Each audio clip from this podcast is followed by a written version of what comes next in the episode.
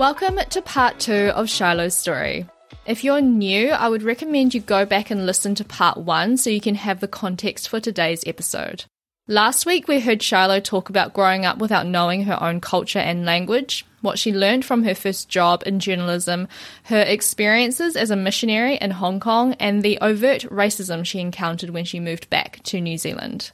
We left it at a real pivotal point in Shilo's life and career, where she was questioning her role in an industry that has been fueling and continues to fuel racism towards Māori and other ethnic minority groups.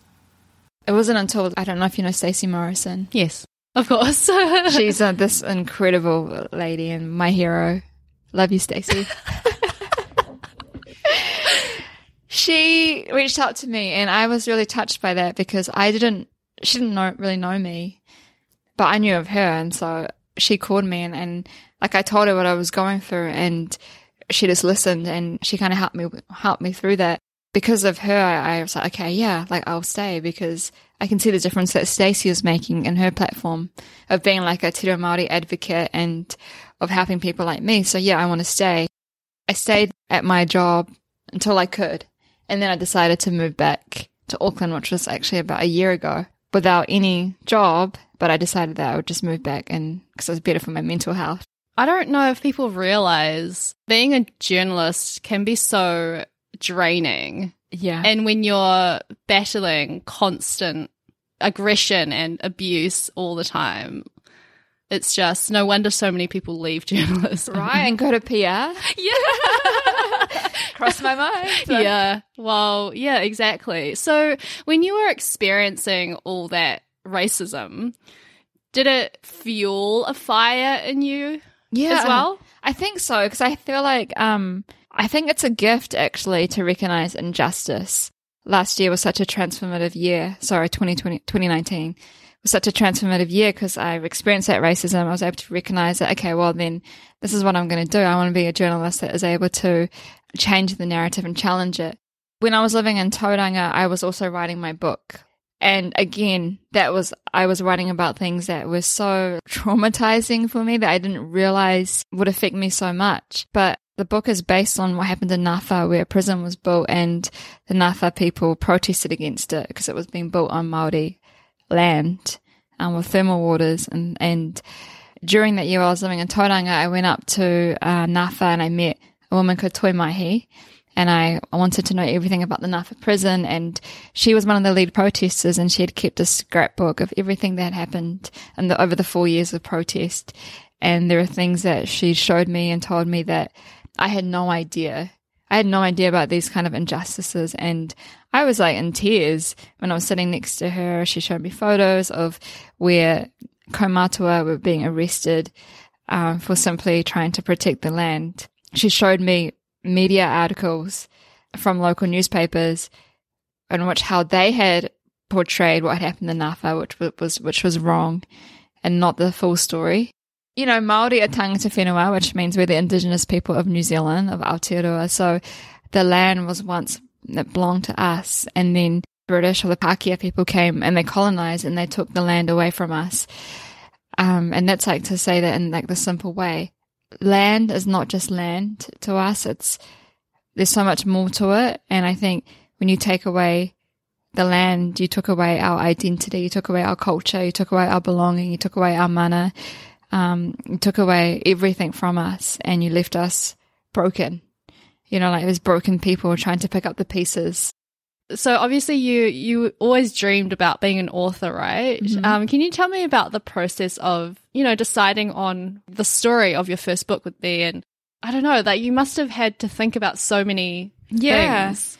I knew that I wanted to write a story that would make a difference and that would educate people and give an insight into Māori culture, but also I wanted to write it for Māori kids like me that grew up Māori not knowing or understanding who I was and learning about myself and seeing myself in stories. You know, I wanted to tell a story with all the layers. And that's a problem that we've seen for so long with not even just Māori, but when stories are told by non-Māori, by the colonizer, it's like a single story. So it becomes about a Maori person being maybe like a criminal or like a gang member or whatever. And I've said this before, but it's not that it, it isn't true. It's just that it's a single story. It doesn't tell the full story. Living in Tauranga was when I finished it and I was able to really write it, but it was sort of I worked it, worked on it bit by bit, but I really wrote it and finished it when I was living in Tauranga. I think like it's at a time where people are really hungry for Maori indigenous stories. And when I was writing it, Ihumātao wasn't even a thing. Like protest and Maori was always such a negative thing that you would see like on the news where Maori were protesting and, and it was always like uh, weaponized as like an angry, like a, as like a negative thing. So for me, like writing this book, I didn't know like what to expect. And then I'm really grateful because Ihu came along with the protest and that became mainstream. And then now people want to know Maori stories or are hungry for it. I think the time is really here for people to tell their own stories. Yeah, and I think it's no longer acceptable in 2021 for anyone to be telling us stories that that is not us. And so with the Pōrangi boy, there are negative things in there too because you can't shy away from injustices of Maori and like we are overrepresented in every almost every negative statistic, right? But it's a difference when compared to myself and say like a Pākehā telling the story is that I'm telling it in, in my way from my point of view as a Maori. Whether people understand the complexities of that is another story, right? yep, we'll see. Yeah, so, but you're actually working on a second book as well, aren't you, right mm-hmm. now? What can you tell us about that? wow, the second book, um, I'm, uh, I'm probably like halfway through this book. This book is about three teenagers in New Zealand whose lives come together from Black Lives Matter movement in America. So I'm really interested in the way that it affected us here in Aotearoa. You know, during the first lockdown, I remember there was the, was it first or second lockdown of last year. We had the big protest here. For me, I'm really not, I'm not surprised, but amazed at the amount of people who, um, who are calling out injustice and racism from Black Lives Matter. I would have have liked that to be something that would have come earlier rather than just because this is happening in America. But it's amazing to think that what's happening all over in the States can affect us here in Aotearoa but also, um, I wonder why we can't look at our own racism. There's that myth that New Zealand isn't racist. And I remember when Taika Waititi called out that it was racist, everyone got angry at him and like, oh, he should be grateful because he's, he's doing well, you know, so it can't be racist. What inspired it really? I was on my walk, one of my daily walks during lockdown. I was listening to Oprah Winfrey podcast and, um, she was talking to Maya Angelou. and Maya Angelou is my absolute favorite. And Oprah Winfrey was saying, you only know what you know. And then Maya Angelou says, yeah, you do only know what you know, but once you know better, you do better. And around that same time, there was a girl at a, um, a school on the North Shore, a, a white girl who did blackface. That photo was screenshot and shared all over social media. And it happened to be at this time where, I mean, protests were happening, George Floyd, and this girl ended up having to leave school because of what had happened. And I kept thinking, is there redemption? You know, is there redemption for people who make these mistakes? Or how do we move forward? Um, because I'm not saying what she did was right. Of course, it was, it was totally wrong. I guess I'm just interested in like the different perspectives when it comes to racism.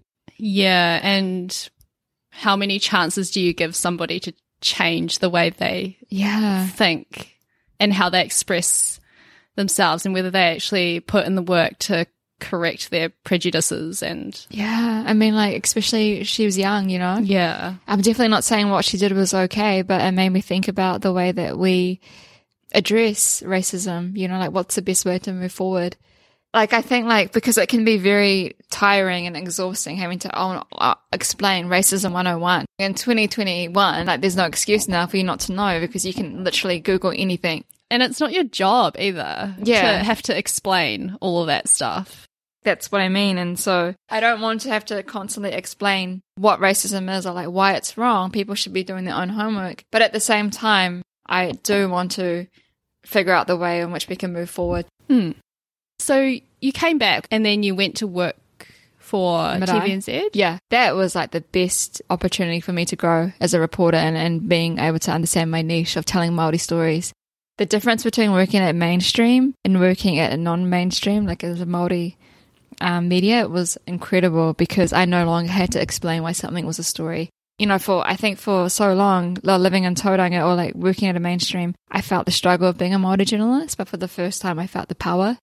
One of the biggest stories that I did was four sisters who took their step grandfather to court for sexual abuse. So that's a horrific story, right? Even just saying that. But I wanted to tell the story right and, and properly. I remember the night before meeting them, and this is something like quite personal, but I felt like my ancestors and I felt their ancestors. And it was such a surreal feeling, but I felt like this urgency that the story that I was telling was, was so important, like really, really important. And I remember flying down the next day to Hastings where they lived. And I was thinking like, is this normal to have this? Like, like what, what is happening? And I met, I met the girls and it was like beautiful. And before we started the story, we said a karakia, like a, a prayer, like, and I've never really done that before, and especially not in mainstream. Honestly, it was like the most enlightening spiritual experience of my life. It was such a, a horrific thing to happen to them, but we were able to turn it into something that was um, redeeming and hopeful and beautiful. And we felt that um, the whole weekend we were down with them. The amount of messages that we got from people who were able to take their perpetrator to court or to come out and say, oh, "I've been abused as well," like the impact, the impact of that storytelling was it was incredible. I just, oh man, it just made me realize the power of storytelling and of, of Maori storytelling. It must be such an empowering feeling being able to actually feel free to tell those stories. It's very liberating. Yeah. It's um, it's incredible. How did you come to the decision to study Te Reo for a year then? I've tried, mm, I guess, for the last five years, no, three years since I've been back in New Zealand to learn Te Reo Māori, but I found it really difficult. I've gone to like the night, nightly classes. I've got all of Scotty Morrison's books. I've listened to every podcast there is. Um, I've stuck up notes up around my wall of words and it's not coming to me, you know? And then so last year, doing all these Māori stories has been really enlightening for me. But the moment that I feel like really, really did it for me was when I was in Tauranga doing another racist story. And um, this this kaiako, this teacher at a kohanga reo, she started speaking Māori to me, and I said, "Hey, like I can't speak Māori yet. I'm still learning." And she just looked at me and said, "Like, how can you tell us stories but not speak our language?" And I remember just like looking at her, and I was really hurt by what she said. And I went back into the car, and I had this cry, like I was just crying. And then I was like, "She's right." It's like I, I feel like I'm not able to give all of myself to my, the work that I'm doing. And I feel like that's not going to come until the language comes. When you were doing your reporting and your interviews and everything, then were you communicating in English or how were you communicating with the people you were interviewing? Oh, so my stories were in English. Ah, okay. So they had a reporter there that was like the Te Reo Māori person. And I remember my boss used to always say, all of the stories are to be in Te Reo Māori this week, except for Shilo. he wasn't meaning like harm by it, but I just would be like, Argh! yeah. I would get like so mad at myself.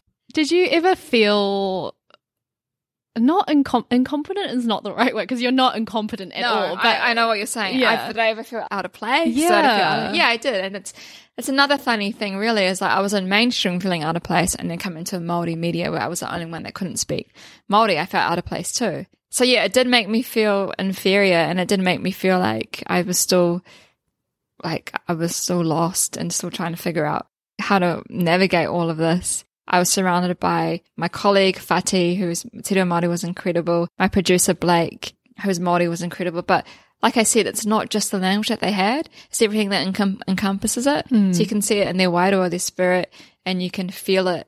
I just want to say that Stacey Morrison is like my greatest inspiration, mm. and she really is the one that motivated me actually to go and learn Maori because what I've seen, like if you've ever had the opportunity to meet Stacey or Scotty, there is something really special about both of them and being in the room with them. It's like they just glow. Mm. Like they're just like these spiritual giants and you're like, wow, like what's so different about them? Oh, I know. They speak Te Reo Māori, but not only that, but they use their platform to help educate and help every person in New Zealand to learn it too. And they've done so much for the Māori language and they do it out of their own like sort of spare time, like out of their hearts, not for any kind of other means. Like if I think back to when Stacey called me, I was like no one, and I'm not saying I'm someone now, but there was no motivation for her to do that except for help me. And she's just an incredible, incredible role model. And she has this amazing ability to walk in the Pākehā world and the Māori world and be respected in both. And I haven't mm. seen that before mm. from anyone. That's so awesome. That's really, really great that you have someone like that in your life.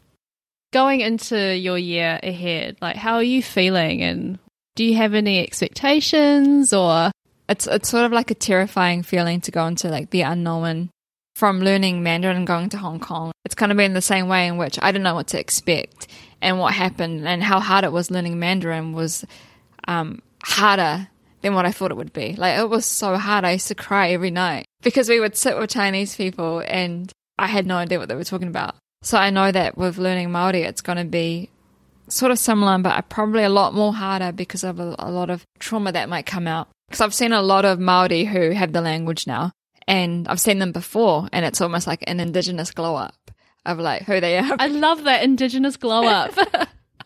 you know, because they're so sure of themselves and their identity. Nothing can compare to being able to speak my language. Like I know that that's going to be the greatest gift that I can I can have, and what is of the greatest worth requires the greatest sacrifice. Yeah, I think so too. And you you're very like self aware, and you know that as well. And I think it goes back again to the power and quality of your storytelling. I think it will just add so much more, and it'll unlock so much for you. I think. So going back to the whole media thing because yeah. recently there was the whole apology. Yep. What were your thoughts when you saw that initially? Yeah, when I saw the Stuff apology, at first I felt really validated because I was like, man, I've been calling out racism in the media for so long and I felt like no one listened to me. But then I started to get kind of angry about it because I was like, man, the media have contributed to a lot of the identity crisis of Māori because we've grown up for so long just seeing ourselves in the media in such a negative light, um, in such a untruthful light, in such a bad light. And I remember being at my best friend's house, who's Pākehā, and I remember when the six o'clock news would come on and I would get like anxiety and I would just like want the ground to swallow me up. And mm. like the, you know, the introduction news would come on and then I'm like, oh my gosh, oh my gosh, oh my gosh, what's going to happen? So I have been at my friend's house where it would be like, you know, like they're looking for a criminal described as Maori in Pacifica, and like they, they would look at me. There was another time when the Kahui twins, I don't know if people are familiar with that, but that was um, a child abuse case where these two twins died. That was all over the news, all over the front pages and everything. Like you couldn't get away from it. And I remember being at my friend's house, and one of the family members said, "It's always the Maori that are killing the babies," you know, and um, I didn't know what to say. So there's so much that has gone wrong, and I think the Stuff apology is a good step. But I mean, just recently they they gave a um, opinion piece to Don Brash, so it's like you can't see this, but I just rolled my eyes so hard. but yes, anyway, sorry. Oh yeah, that's what I mean. Like, cool. Like you've made that step. You've not acknowledged. Like, cool. That's the first step. But what happens after that, right? I mean, yeah. you you can't you can't keep doing that. Like you can't, you know, like if you if you're going to make that promise, then you need to stick to it. And and and also, I also think about this the stuff apology is a little bit of me is cynical because I think, okay, are you doing this because you actually want to be better, or are you doing it because Indigenous storytelling is now a trend? You know, people want to hear our stories now, and you want to do, you know, you're trying to jump on that bandwagon. I do want to say like a big mihi to Carmen Parahi, who was the journalist that led that. And I definitely am behind her 100%, but it's her bosses that leave me feeling a little bit skeptical. Yeah, so I think it is a case of wait and see what happens because that's the only way to know whether they actually mean what they said. Exactly. And so what I've seen so far hasn't been promising. Hmm.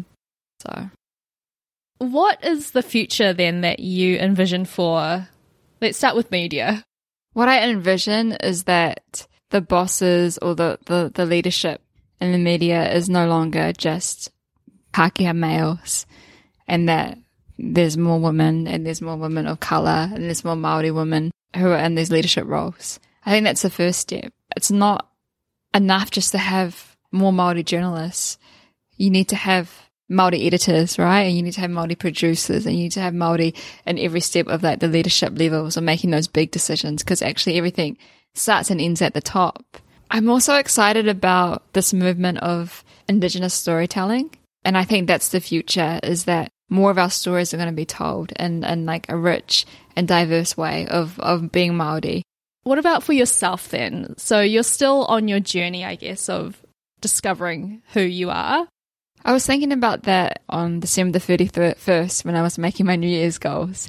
And I was like, okay, what are my goals? And I, have got the two goals, like the a goal of like learn, being becoming fluent in Te Reo Māori and finishing my second book and having that published. But then I just decided that I don't want to measure my life by my success in that sort of way and the career success and everything like that. I think my life should be measured by like my spiritual of who of who I am as a person. So what I envision and what I hope is that I'm able to really be sure of myself and my identity of being Māori and in my identity of my faith as well, my identity of who I am because if you take away everything, right? Who are you like as a person? If you took away all your successes or if you took away your identity as like a daughter or as like a sister or like everything, take it all away. And who are you? Like when you look deep into yourself, into your wairua, I hope and I envision that I'm able to really know who I am as a person and be really 100% confident in that. And I don't think I'm there yet, but I'm on that journey. I'm on that waka.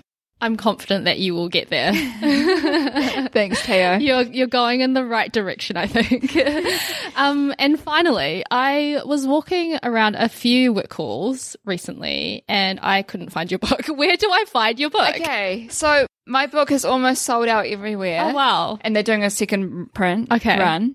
It's funny you say that because I have no more copies left. I got like 20 copies and like all my friends and family stole them. and so I went to go buy a copy for my friend who's been looking and I, and I had to go into the bookstore and I had to ask for my own book. The bookstore owner knew something was up because she was like, what's the name again? And I'm like, Shilo. And I was embarrassed. and then she just looked at me and I was like, okay, it's my book. she like, she just like thought it was like the funniest thing, but she was like really yeah, she's really nice about it. Anyway, so I ended up buying my own book in the Devonport bookstore, and that's for my friend. So yeah, it's very hard to find now, but okay. there should be like a whole new run coming within the next month. Yeah, cool. Well, I can't wait to follow your journey this year and hopefully catch up with you at the end of the year Aww. to see how far you've come. Thanks, Teo. Yeah, I'm really excited for the journey and thanks for having me. Yeah, of course. It's been awesome. Thank you, as always, for listening. I hope this two part interview helped you understand a bit more about New Zealand's colonial history and the intergenerational impact it's had on Māori. I also hope you have gained some insight into what it's like to be a journalist who is part of a minority group in New Zealand media, and know that there are journalists out there like Shilo who are challenging the narrative, are fighting for the truth, and are telling the stories that truly matter.